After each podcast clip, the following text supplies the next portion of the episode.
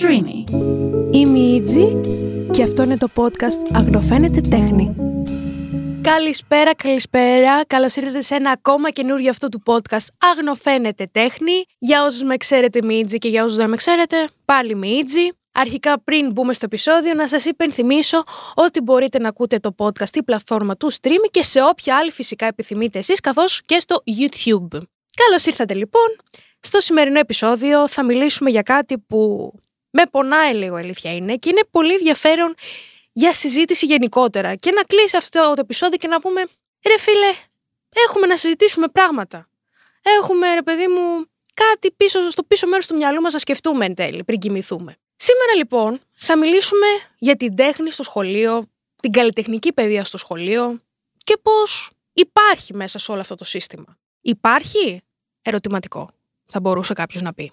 Ας πάμε λοιπόν σε εκείνες τις ώρες του σχολείου, είτε είναι δημοτικό, είτε είναι γυμνάσιο, είτε λύκειο. Ε, βασικά, ας πάμε καλύτερα στο δημοτικό, που ήταν οι δύο τελευταίες ώρες, που πάντα ήταν ή γυμναστική ή οικαστικά και λέγαμε Πού, πω ρε φίλε, περιμένω πώς και πώς δύο τελευταίες ώρες, έλα, οικαστικά και γυμναστική έχουμε. Και λέγαμε εντάξει, τι πιο ωραία να κλείσει η μέρα για να πάμε σπίτι να φάμε τις πατάτες στι τηγανιτές μας. Οικαστικά, ας πούμε, η ώρα του παιδιού θα λέγαμε. Οικαστικά, ε, ίσως. Ε, η ώρα που λέγαμε ότι τώρα θα κάτσουμε και θα πούμε τα κουτσομπολιά μας. Ήταν εκείνη η ώρα που αν δεν κάναμε κάποιες εργασίες ή δεν ετοιμάζαμε κάποιες κατασκευές ε, για κάποια σχολική γιορτή που θα έρθει ή ερχόταν κάποιος ε, καθηγητής ε, για αναπλήρωση ίσως ε, που δεν ήταν οικαστικός, μπορεί να ήταν ε, κάποιος άλλος, ένας φιλόλογος ή το οτιδήποτε. Ε, αυτό είναι και για το γυμνάσιο περισσότερο. Αλλά γενικότερα ήταν μια κατάσταση πολύ ανέμελη, ρε παιδί μου. Ήταν πολύ ανέμελα τα πράγματα και είναι. Που εγώ θεωρώ ότι πρέπει να είναι ανέμελα, αλλά πάντα να κρατάμε και μια ουσία στο τέλος της ημέρας. Εγώ γενικότερα θυμάμαι την καλλιτεχνική παιδεία, στο αφήσω πιο γενικά. Επειδή εγώ εντάξει, όπως ξέρουμε ή και δεν ξέρουμε, είμαι ένα παιδί της τέχνης, ας το πούμε. Από πολύ μικρή είχα να, ήθελα να γίνω ζωγράφος, το ανακοίνωσα στους γονείς μου όταν ήμουν πέντε χρονών. Τους είπα, μπαμπά, μαμά, Θέλω να γίνω ζωγράφος στο μεγαλώσω. Μου είπανε μπράβο να το κάνεις με τις ευχές μας. Ε, βέβαια, οι γονείς μου είναι καλλιτέχνες, είναι και οι δύο μουσικοί. Βέβαια, δεν έχει να κάνει αυτό. Δεν λέει κάτι, γιατί θα μπορούσαν να μου πούνε ότι ξέρεις κάτι.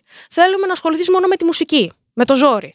Δεν έγινε αυτό, γιατί είναι έτσι η πάστα τους και ήταν γονείς. Οπότε είπαν ότι εντάξει, παιδί μου, αφού θες να ασχοληθείς με αυτό, χαρά σου. Με γεια σου και χαρά σου, ρε παιδί μου. Εμείς αυτό που θα κάνουμε είναι να είμαστε δίπλα σου. Ε, και έτσι λοιπόν, ε, από πολύ μικρή ξεκίνησα να, να με πηγαίνουν σε εργαστήρια ζωγραφικής, πηγαίναμε θέατρα, βλέπαμε παραστάσεις, εργαστήρια, διαδραστικά. Με τη μάνα μου θυμάμαι με πήγαινε σε μουσεία που είχε μετά καλλιτεχνικές δράσεις. Ε, οπότε ήμουν από πάρα πολύ μικρή χωμένη σε όλο αυτό το, το βωμό της τέχνης, ας το πούμε. Και όσο πέρναγαν τα χρόνια, η ζωή μου επιβεβαίωνε ότι η κοπέλα μου μάλλον είσαι για αυτό το πράγμα. Τώρα στο σχολείο τι γίνεται; Στο σχολείο αλήθεια ήταν ότι περίμενα την ώρα των οικαστικών. Ε, γιατί ήταν, ήταν και είναι κάτι που αγαπώ και ήταν και το μόνο πράγμα επάνω μου στο οποίο ήξερα ότι έχω έφεση. Οπότε έλεγα ότι τώρα είναι η ώρα μου και δεν μπορεί κανείς να μου το πάρει αυτό. Και κάποιες φορές η αλήθεια είναι απογοητευόμουν, να σας πω την αλήθεια, από το μάθημα των οικαστικών. Κάποιες φορές ναι, κάποιες φορές όχι, αλλά πάντα έφευγα με το ότι κάτι δεν με γεμίζει. Δεν μου αρκεί μόνο να κάνουμε μια κατασκευή. Γιατί να μην μιλήσουμε για κάποιον καλλιτέχνη παραπάνω, γιατί να μην πούμε πράγματα που μας απασχολούν και να μπορούμε να εκφραστούμε πραγματικά μέσα από την τέχνη; Δεν μου αρκεί μόνο να καθόμαστε και να ζωγραφίζουμε ό,τι θέλουμε, ας πούμε. Ε, βέβαια, αυτό ήταν κάτι πιο δικό μου, γιατί η αλήθεια είναι ότι μία τάξη και ένα σύνολο παιδιών, μία ομάδα παιδιών, ας το πούμε, συνθέτεται από διάφορα, διάφορες οπτικές, έτσι. Γιατί ένα παιδί έχει έφεση στη γυμναστική, άλλο έχει στα μαθηματικά, άλλο έχει στην, ξέρω εγώ, λογοτεχνία, στο θέατρο, στη ζωγραφική. Οπότε, εγώ ήμουν από τα παιδιά που ήμουν πάντα στο τελευταίο θρανείο και ζωγράφιζα τις μουτζούρες μου εκεί και αυτό μου αρκούσε, ας πούμε. Δηλαδή, είχα πάει στοχευμένα ε, ότι θέλω να ασχοληθώ με τη ζωγραφική. Τέλος πάντων, και σκέφτομαι εγώ σε αυτό το σημείο κάνοντας αυτή τη μικρή παρένθεση για τη ζωή μου, που δεν ξέρω αν ενδιαφέρει κανέναν, αλλά εγώ την είπα. Πόσο σημαντική είναι άραγε η καλλιτεχνική παιδεία στην ανάπτυξη ενός παιδιού. Εντάξει, πάρα πολύ. Παίζει πάρα πολύ μεγάλο ρόλο και θα μιλήσω αυτή τη στιγμή ως ένας άνθρωπος που κάποτε ήταν μαθήτρια, ένας άνθρωπος που ασχολείται με την τέχνη και ως ένας άνθρωπος που θέλει να ασχοληθεί επαγγελματικά με την εκπαίδευση της τέχνης. Οπότε παίζει πάρα πολύ σημαντικό ρόλο. Οι άνθρωποι από πολύ μικρή ηλικία κιόλας, τα πρώτα τους πράγματα και οι πρώτε τους δεξιότητες ξεκινάνε από τα χέρια. Ξεκινάνε από την αφή, το πιο σημαντικό. Όλα τα μωρά θέλουν να πάρουν πλαστελίνα στα χέρια τους και να φτιάξουν κάστρα, ρε παιδί μου. Αυτό μέσα κρύβει κατασκευή, κρύβει γλυπτική, κρύβει τέχνη. Οπότε λοιπόν είναι πάρα πολύ σημαντικό. Και όταν βλέποντας, ρε παιδί μου, μετέπειτα, κιόλας ε, διάβασα ότι το 2021 αφαιρέθηκε το σχέδιο από την τρίτη λυκείου. Βέβαια, παρόλα αυτά εξετάζεται στις Πανελλήνιες. Και σκέφτομαι εγώ τώρα, για ποιο λόγο να αφαιρέσεις το σχέδιο; Και πόσο μάλλον όταν τα παιδιά προετοιμάζονται για Πανελλήνιες. Μετέπειτα, επόμενο. Επίσης, ε, καταργήθηκαν, ε, εγώ αυτά τα βάζω μαζί, κατάργηση της κοινωνιολογίας και στη Β' Λυκείου κοινωνικές επιστήμες έχουν καταργηθεί επίσης. Και μείωση ορών της πολιτικής παιδείας στην ε, Α Λυκείου. Εγώ αυτά τα δύο, τέχνη, πολιτεία, κοινωνία, τα βάζω όλα στο ίδιο καζάνι, παιδιά. Τώρα δεν είμαι σίγουρη, ε, στο Λύκειο δεν υπάρχει η καλλιτεχνική παιδεία, νομίζω στην πρώτη Λυκείου, αλλά και πάλι ε, είναι μάθημα επιλογής, οπότε πόσα παιδιά θα το επιλέξουν, αν θα δημιουργηθεί τμήμα και χίλια δυο άλλα πράγματα. Εγώ νιώθω ότι, γιατί κάπου πήρε το αυτί μου, ότι εντάξει, για ποιο λόγο να υπάρχει; Μα δεν το ζητούν, δεν το αποζητούν τα παιδιά κιόλας να υπάρχει τέχνη στο σχολείο. Και τι εξυπηρετεί άραγε αυτή η κατάργηση των καλλιτεχνικών μαθημάτων; Εγώ πιστεύω ότι έχουμε βολευτεί κάπως. Είναι πάρα πολύ εύκολο να αποποιούμαστε τις ευθύνες και να πούμε ότι εντάξει, τα παιδιά δεν ασχολούνται με την τέχνη. Ε, οπότε ας τη βγάλουμε. Ναι, αλλά γιατί δεν ασχολούνται με την τέχνη; Μήπως θα έπρεπε σιγά σιγά το ίδιο το σύστημα να προωθεί αυτό το πράγμα; Λέω εγώ τώρα, μια σκέψη κάνω. Μη με... Να το προωθεί, ρε παιδί μου. Και αντί να το πετάξει στον Κιάδα και να πει εντάξει, δεν το θέλουμε, πάμε παρακάτω και από το σπίτι κιόλας. Δίνουμε δηλαδή. Όχι ότι τα άλλα μαθήματα δεν είναι σημαντικά, ενώ ότι είναι πάρα πολύ σημαντικά, αλλά θέλω να πω ότι και το κομμάτι της καλλιτεχνικής παιδείας είναι εξίσου σημαντικό. Στην οπτική του παιδιού, ε, στην, ε, στην ανάπτυξη, στην κριτική σκέψη και στην τελική στην ψυχολογία του. Γιατί, παιδιά, η τέχνη είναι θεραπευτικό εργαλείο. Γενικότερα. Είναι ένα μέσο έκφρασης, ρε παιδιά. Άμα δεν υπάρχει αυτή η έκφραση στα πιο σημαντικά πεδία αυτής της ρημάδας της ζωής που είναι το σχολείο. Πού θα είναι; Εγώ να σας πω τώρα μια μικρή παρένθεση εδώ. Ε, γυμνάσιο πήγα στο καλλιτεχνικό. Πήγα στο καλλιτεχνικό σχολείο του Γέρακα. Πήγα πρώτη, Δευτέρα, Τρίτη γυμνασίου μέχρι αρχές πρώτης Λυκείου. Και όταν είχα πάει εκεί, παιδιά, είχα πάθει σοκ πολιτισμικό. Τα καλλιτεχνικά σχολεία, όπως και τα μουσικά και οποιοδήποτε άλλο σχολείο που εξειδικεύεται σε κάτι, μπαίνεις με εξετάσεις που, of course, λογικό, γιατί έχει συγκεκριμένες θέσεις ε, στα τμήματα και κάπως πρέπει να μπεις και να πεις ότι σε αυτό το πράγμα έχω έφεση. Οπότε, γιατί ήρθα σε αυτό το σχολείο. Όταν λοιπόν έδωσα εξετάσεις που ήταν οι πιο άκυρες εξετάσεις στη ζωή μου, παιδιά, δεν είχα ούτε γόμα μαζί μου. Ήμουνα τόσο γιόλο. Είχα πάει και δεν είχα γόμα μαζί μου. Επίσης, περιττώ πω δεν ήξερα να ζωγραφίζω δελφίνια και μαντέψτε, έπεσε θέμα δελφίνι. Πώς πέρασα, ένας Θεός ξέρει. Τέλος πάντων και τα πήγα σχολείο, έπαθα σοκ. Ήμουνα στο τμήμα των οικαστικών. Υπήρχε οικαστικά, χορό θέατρο. Όταν λοιπόν πήγα στα οικαστικά, κάναμε 9 ώρες την εβδομάδα. Ζωγραφική, ιστορία τέχνης, κάναμε και ταυτόχρονα θέατρο, χορό από τις άλλες κατευθύνσεις. Και ήταν, παιδιά, δεν μπορώ να σας πω.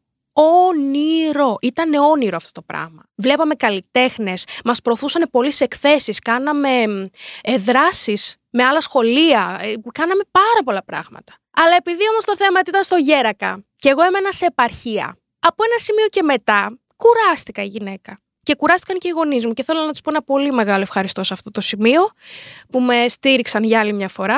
Ε, και κάποια στιγμή λέω ότι δεν μπορώ, κουράστηκα. Θέλω να ξυπνάω το πρωί, 8 η ώρα, 8 και 4 να είμαι στο σχολείο. Όχι να ξυπνάω 6 να είμαι 8 και 4 στο σχολείο και να γυρνάω 6,5 το απόγευμα. Όσο και να μου άρεσε, πόνεσε η ψυχή μου, αλήθεια σας λέω. Αλλά δεν άντυχε το σώμα μου. Τέλος πάντων, παίρνω την απόφαση πρώτη ηλικίου, γυρνάω στο, στο γενικό, εκεί στο, στο χωριό που έμενα. Τον πρώτο καιρό η αλήθεια είναι δεν πολύ πήρα χαμπάρι τι γινότανε και την... δεν έλαβα αυτή την απουσία της τέχνης από το σχολείο γιατί το μόνο μάθημα που υπήρχε ήταν η καλλιτεχνική παιδεία μία ώρα την εβδομάδα και έτσι πολύ γενικά πράγματα. Βέβαια, έσωσε την κατάσταση το γεγονός ότι υπήρχαν πολύ καλοί καθηγητές σε εκείνο το σχολείο, οπότε κάπως υπήρχε ένα αντίβαρο. Αλλά δεν το κατάλαβα γιατί ήμουν τόσο πολύ κουρασμένη και ήθελα να ξεκουραστώ. Απολάβανα αυτό το πράγμα, το ότι ξύπναγα 8 η ώρα και 8 και 4 ήμουν στο σχολείο.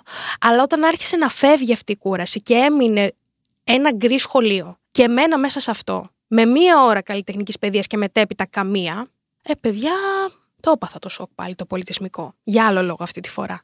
Και έλεγα, τι κάνω εδώ πέρα; Τι κάνω; Ένιωθα τόσο κενή. Δηλαδή, το μόνο πράγμα που ένωνε τέλος πάντων λίγο την απουσία τέχνης ήταν οι σχολικές γιορτές που και πάλι τις αναλάβαναν οι μαθητές. Αλλά μην φανταστείτε τρελά πράγματα. Δηλαδή ήταν η, το, το σχολείο, έλα πάρτε τα. Πάρτε τα και κάντε ό,τι θέλετε. Δεν υπήρχε αυτή η αφοσίωση που δεν φταίνε βέβαια οι άνθρωποι. Έτσι, είναι το σύστημα τέτοιο.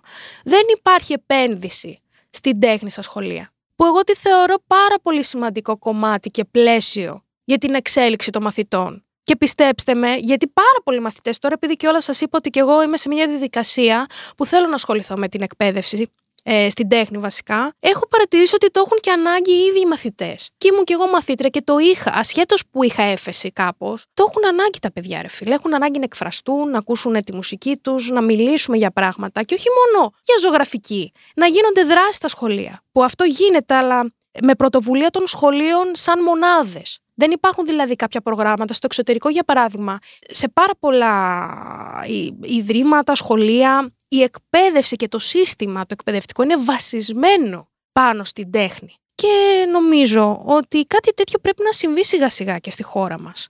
Τώρα εντάξει, βέβαια κάποιοι λένε Ε, χώρα του πολιτισμού είμαστε.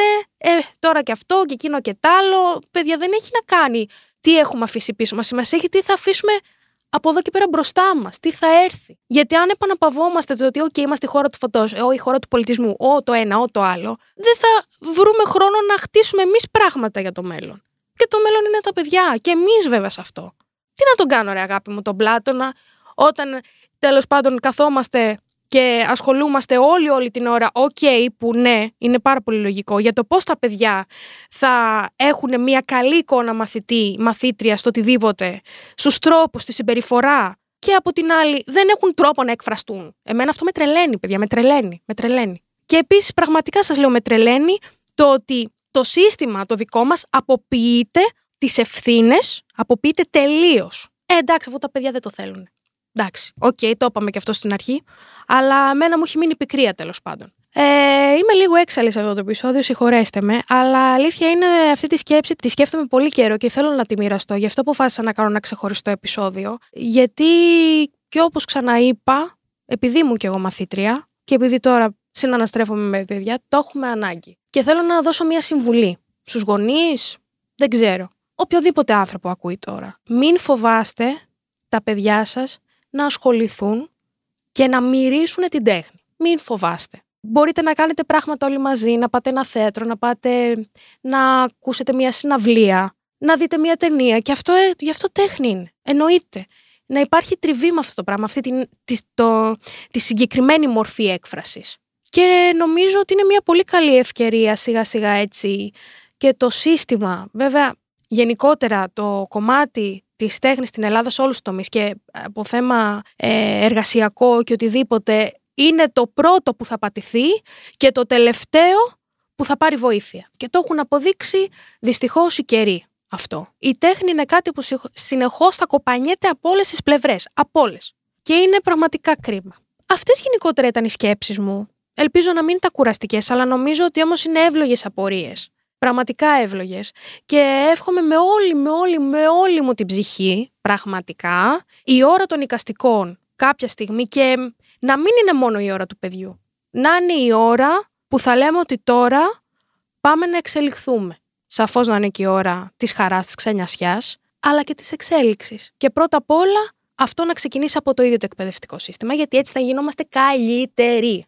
Που λέει και η φίλη μας η Αμαλιά. Καλύτεροι! Αυτά από μένα για σήμερα. Σας είπα λίγο και κάποια δύο-τρία πράγματα από τη ζωή μου που κανείς δεν ήθελε να ακούσει, αλλά εγώ τα είπα γιατί ήθελα να τα βγάλω από μέσα μου. Όπως είπα και στην αρχή, μπορείτε να ακούτε τα επεισόδια στην πλατφόρμα του streaming και φυσικά σε όποια άλλη επιθυμείτε και εννοείται στο YouTube. Μέχρι την επόμενη φορά λοιπόν, να περνάτε καλά, να μυρίζετε την τέχνη, να βλέπετε ταινιούλες, να ακούτε μουσικούλα, ό,τι σας αρέσει τέλος πάντων, να ακούτε και κανένα γνωφαίνεται τέχνη, γιατί όχι.